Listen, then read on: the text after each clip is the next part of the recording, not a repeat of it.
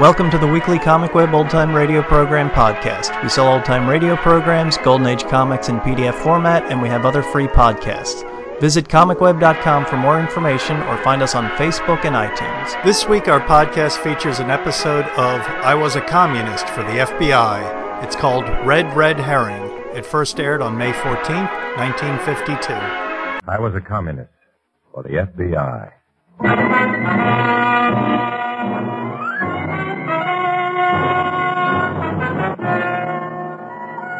Starring Dana Andrews in an exciting tale of danger and espionage. I was a communist for the FBI.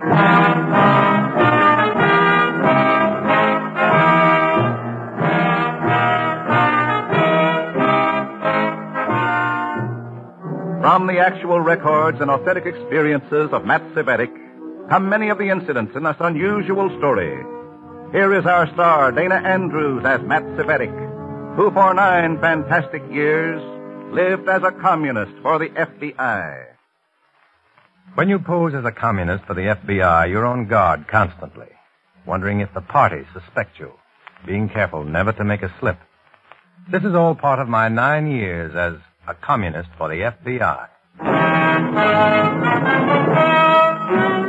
In a moment, listen to Dana Andrews as Matt Cvetic, Undercover Man.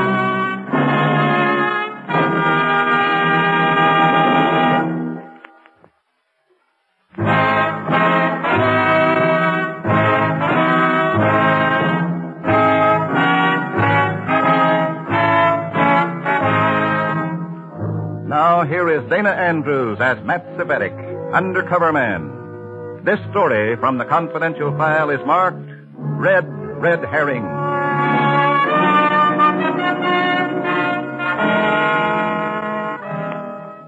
When you are an undercover agent for the FBI, you live the life of a spy. You trust no one. Tell nobody what you're really doing, not even your own family. And hanging over you every minute is the threat of exposure, of being found out. You know what that would mean, so you stay on guard. But still, you can't cover everything.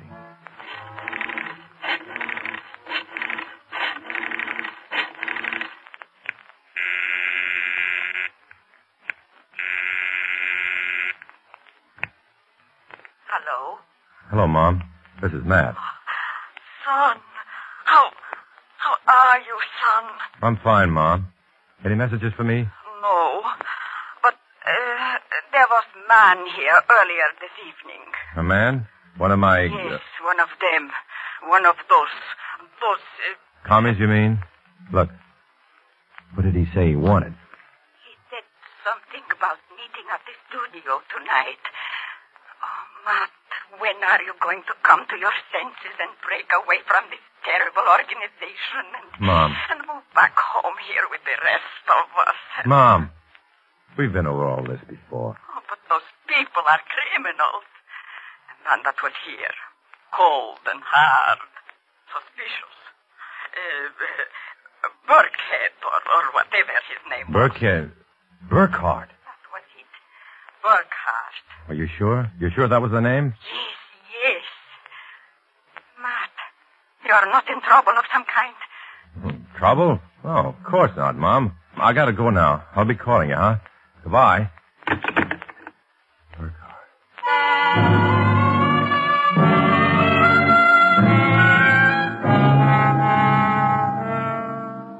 The studio was a second floor piano school on Ninth Street. We used it for secret meetings sometimes in case the regular hall was wired.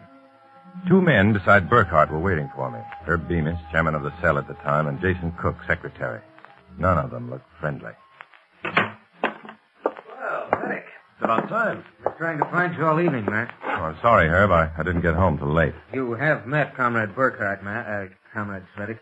Yes, about eight months ago in New York. Possibly you don't remember it, Comrade. I remember it.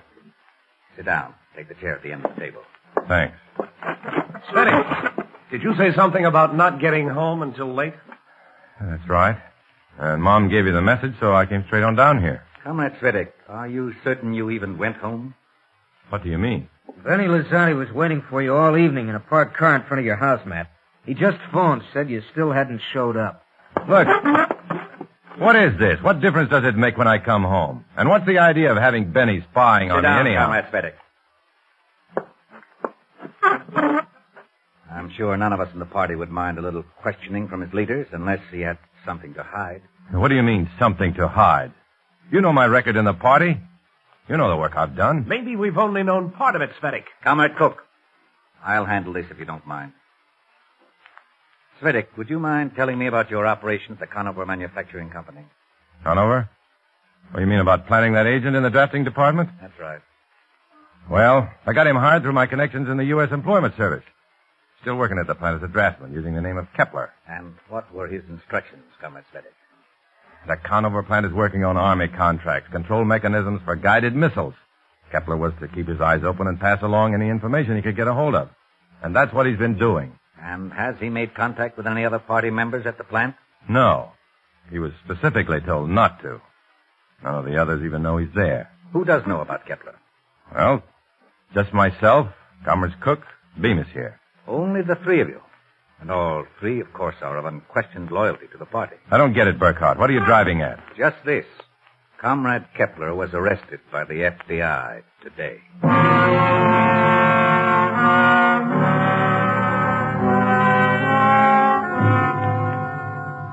I was caught off base.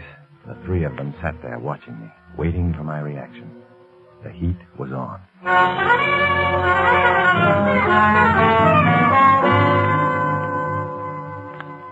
Of all the lousy luck. How did it happen? We thought you might know, Comrade Cvetic. I wish I did. But I don't see what possibly could have gone wrong. It would almost seem as though the FBI had been tipped off about it. Tipped off.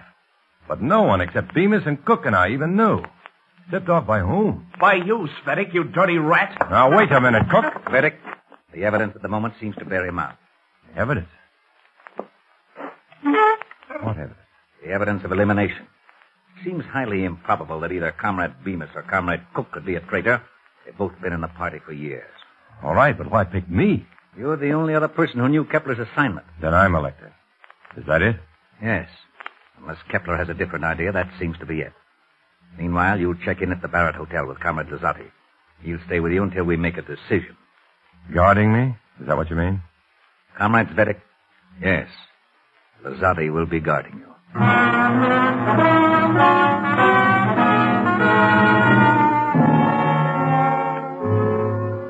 Benny Lazati and I checked into the Barrett Hotel a half an hour later.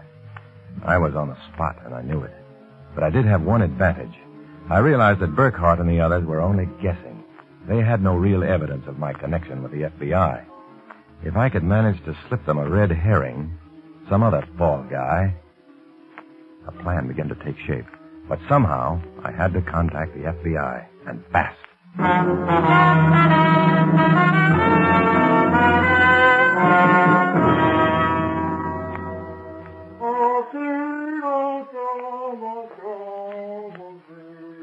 I got the chance when Benny decided to take a shower and clean up. I waited until he had the water running, then eased the phone off the hook and gave the operator the FBI number.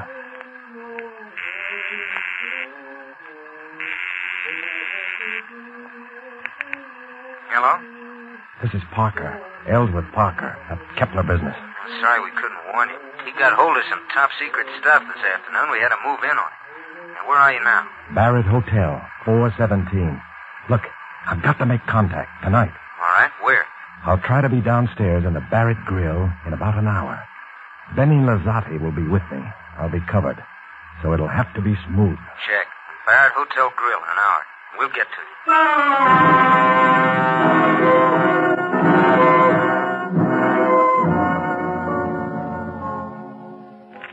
Hey, Benny. What's a three-letter word meaning a small, dirty rodent resembling a rat? How do I know? Three letters, like a rat.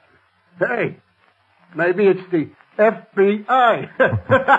Yeah, that's a good guess. But the second letter is A. oh, I don't get no place when I try to work them crossword puzzles. Look, Benny. You don't think I'm working for the lousy FBI, do you? It ain't up to me, Matt. All I'm doing is being sure that you stick around until they make up their minds. After that, well, I do what they tell me to. Yeah. Well, we'll find out tomorrow. How's about something to eat, Benny? You got sandwiches or something? No, the grill's open downstairs. Who's buying? I'll buy. Well, as long as it's still in the hotel, I don't see why not.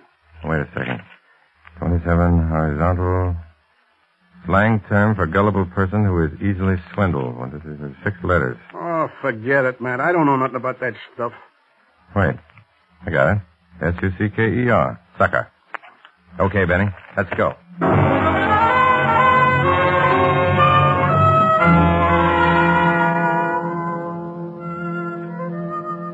The crossword puzzle was only a blind. I'd folded a sheet of notepaper underneath it. And along with working the puzzle, I'd written some quick instructions to pass along to the FBI.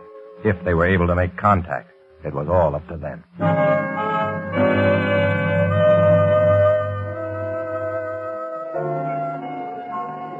There was a late supper crowd, and the grill was about half full when Benny and I walked in. We took a booth in the corner, ordered some food, and I looked around the room trying to spot my contact. No luck. Ten minutes passed. And then some little blonde number who had been playing the jukebox apparently decided we looked available.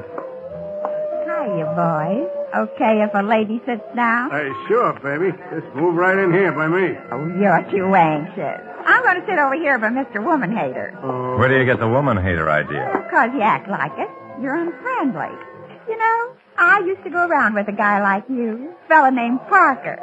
I don't remember his first name. I see. Hey, the music stopped. Anybody got some nickels? Hey, sure, baby. I got some change. Uh, what do you want to hear? Play some rumbas. I'm crazy about rumbas. Okay, baby. All right, honey. It's Ellsworth Parker. Are you Sally the... Dean, Washington office. Transferred out here three days ago. What's up? Plenty. They put this goon on me until they decide whether I'm working for the FBI. Hold still. I'm going to slip a paper into your coat pocket. Here. Got it. He'll be back in a minute. Most of the instructions are on that paper. Tell him to use Richards for the frame. Benny knows him. Richards on the frame up. Check. Have him stake the coffee shop from 7 o'clock on. The meeting's called for 8. Right. And good luck. Thanks. I'll need it. Well, Betty, Jason. where's Benny? And who's this girl you're with? Uh, she ain't with him, Jason. She's with both of us. What are you doing here? I live here, you halfwit. Oh, yeah, yeah. I forgot you lived at the Barrett. Where were you, Benny? Just playing the jukebox. What's eating you, Jason? Get rid of this girl. Hey, what's coming off here? Hey, I bet you're a cop, a plainclothesman.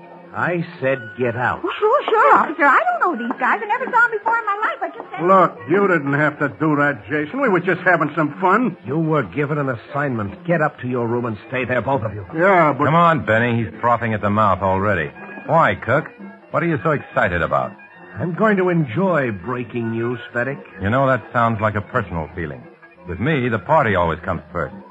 I wonder if you're as loyal as you claim to be. You. Good night, comrade. Come on, Benny.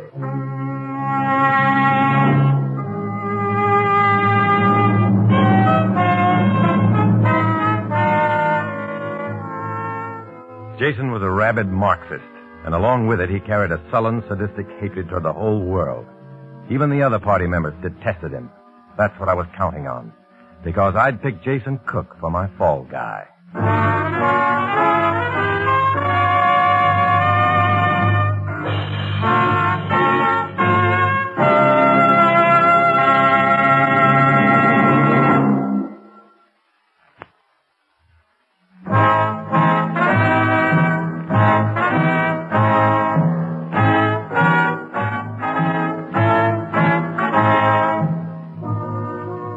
Back to Dana Andrews, starring as Matt Cvetic in I Was a Communist for the FBI, and the second act of our story.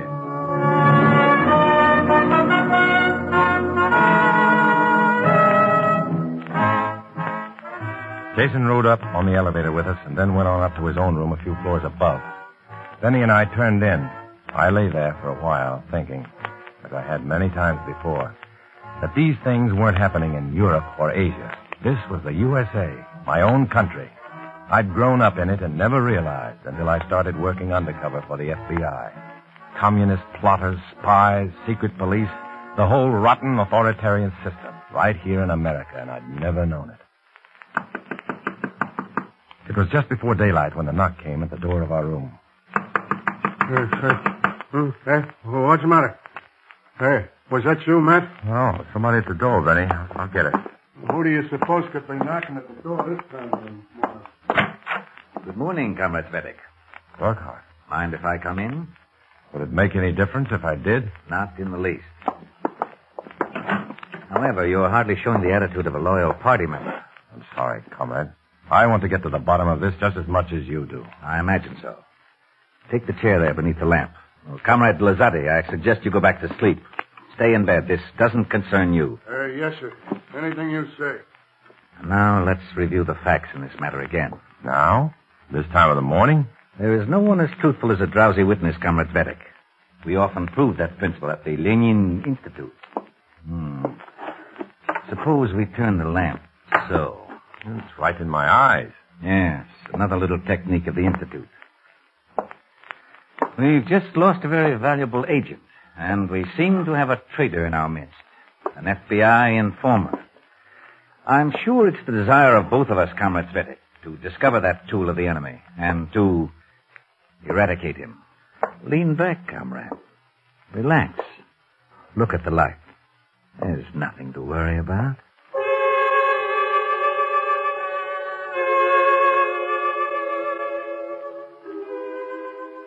The questioning went on for an hour and a half. Burkhardt was clever. He reworded phrases and used trick questions. But when he finally turned off the light and left, I was fairly certain I hadn't fumbled anything. Not that I was any closer to being in the clear, of course. That would depend on what happened in the coffee shop between 7.30 and 8 in the evening.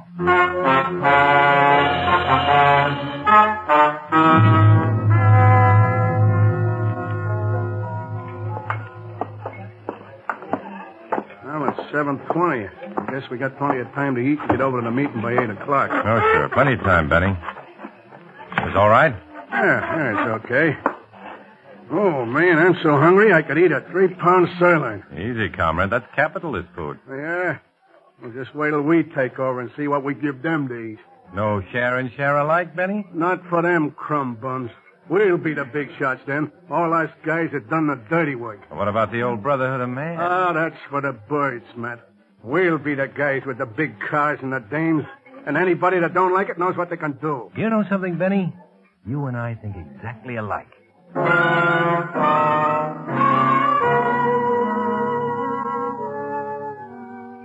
I went on eating and talking to Benny, but I kept my eyes on my top coat, hanging on the wall by the cashier's desk. At 7.35, a small, unobtrusive man a few tables away finished his meal and went up to pay his check. He fished through his pockets for change and casually brushed against my coat. No one else noticed, but I did. The FBI had made a plant. I knew a sealed envelope had been slipped into the pocket of my coat. The first half of my instructions had been carried out.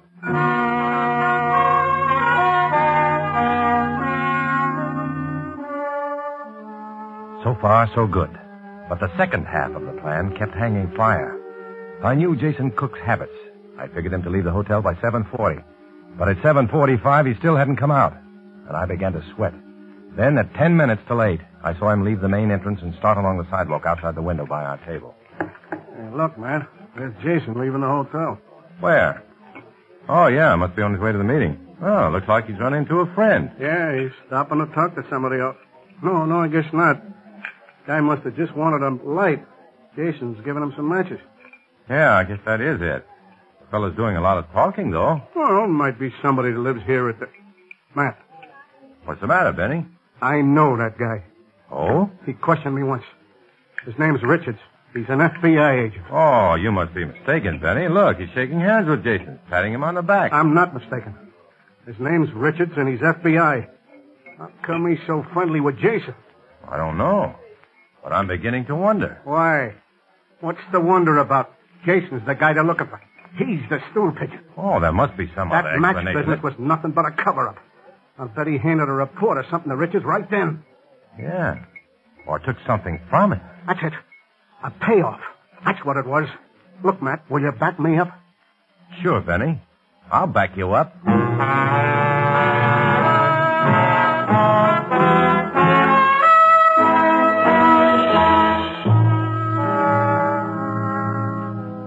Was 8 o'clock when Benny and I climbed the stairs to the meeting hall.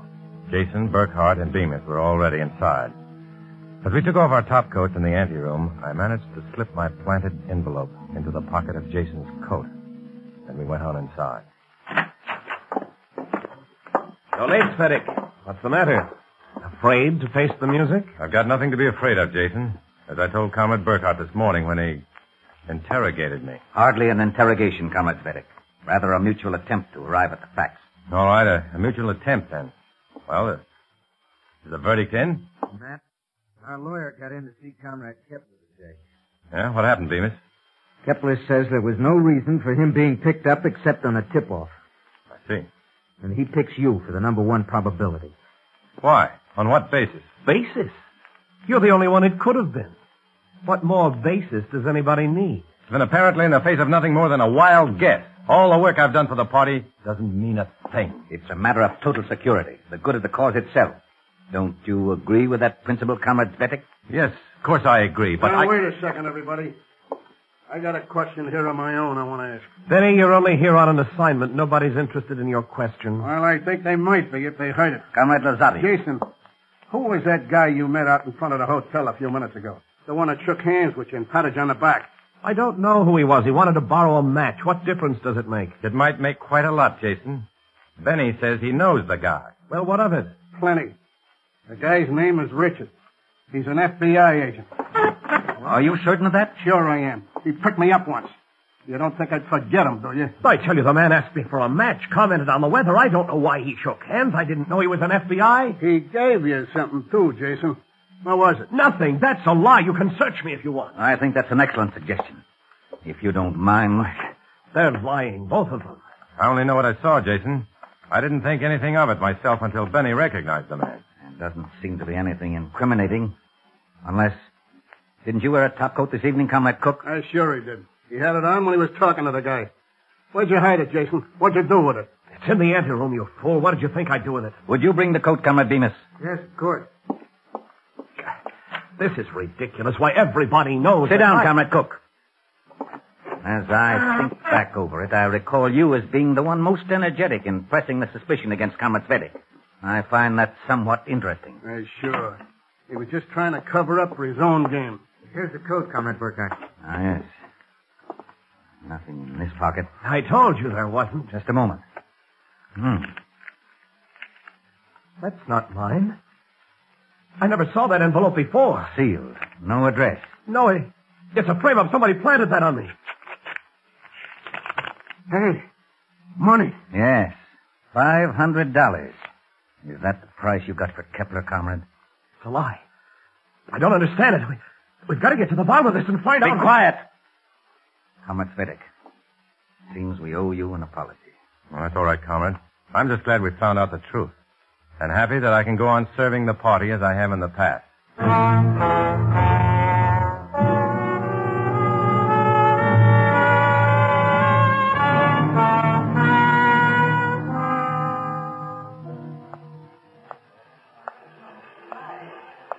That movie made me hungry, Matt. Go for a sandwich? The grill's still open. No, I think I'll grab a taxi and go home, Benny. I wonder what they'll do to Jason. Oh, run him out of town. Beat him up a little, maybe. I wish they'd give me that job. When you think about him being the one who was always trying to push everybody else around, and all the time he was stooling to the FBI. You never know, Benny. You just never know. Matt, it's a body. Yeah, Somebody jumped out of the hotel. yeah. I wonder if that. Come on, Benny. Pardon me. Pardon me, please. Hmm. Matt, it's it's Yeah, let's get out of here. Matt. It's Jason. It was. He couldn't take it. Couldn't face the disgrace. He committed suicide. Maybe.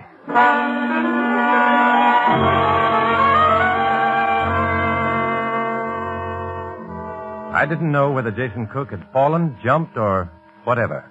I still don't know for sure.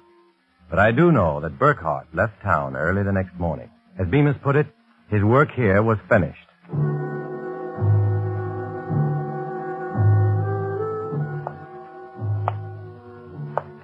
I left Benny and walked along the street alone. I felt sick all over. Maybe Jason deserved it, but I hadn't planned to put him on that kind of a spot. I tried to push it out of my mind. An undercover agent can't afford feelings any more than he can afford friends or a family. And the one main objective was still safe. I was still on the job. Still a communist for the FBI. I still walked alone.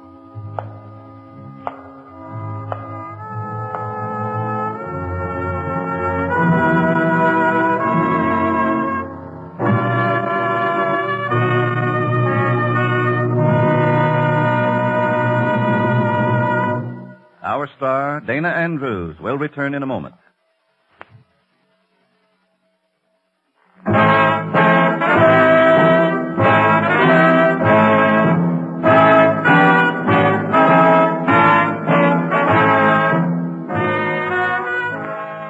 This is Dana Andrews with the word about the story you've just heard. In this story, as in all others, names, dates, and places are fictitious to protect innocent persons.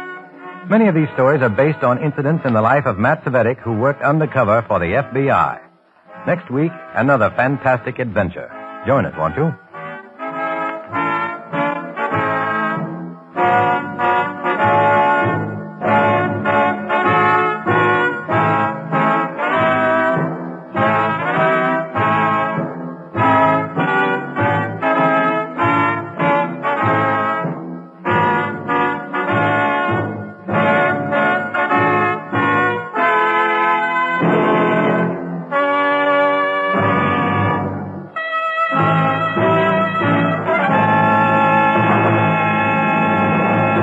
This series was based on the experiences of Matt Cvetic, who was a real life double agent working for the FBI infiltrating communist organizations in the U.S.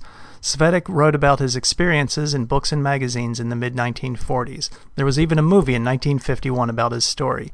Matt Cvetic was played by Dana Andrews in this radio show and by Frank Lovejoy in the movie. The radio show is filled with the tension that a double agent lives. Does someone in the Communist Party know that he's reporting to the FBI? Is he being spied on? What about the guy in the doorway? Had he seen him before? And what about the little old lady? Is she is she talking to someone on the phone reporting on him? His family life is basically destroyed by his career. He cannot take his family into his confidence, and he is forced to lie to them for his country. The communists in the show are pretty much painted with a very broad br- brush as being wrong, humorless, worse than the Nazis, and always bent on world domination. The show contains a lot of red bashing. It aired from 1952 to 1954, which was during the McCarthy era, but it is based on Cvetic's real life experiences and does show how alienating it can, it can be to lead this type of double life, even isolating yourself from your family, proving that if you do this, then you truly do walk alone. Thanks for listening, and we'll catch you next week.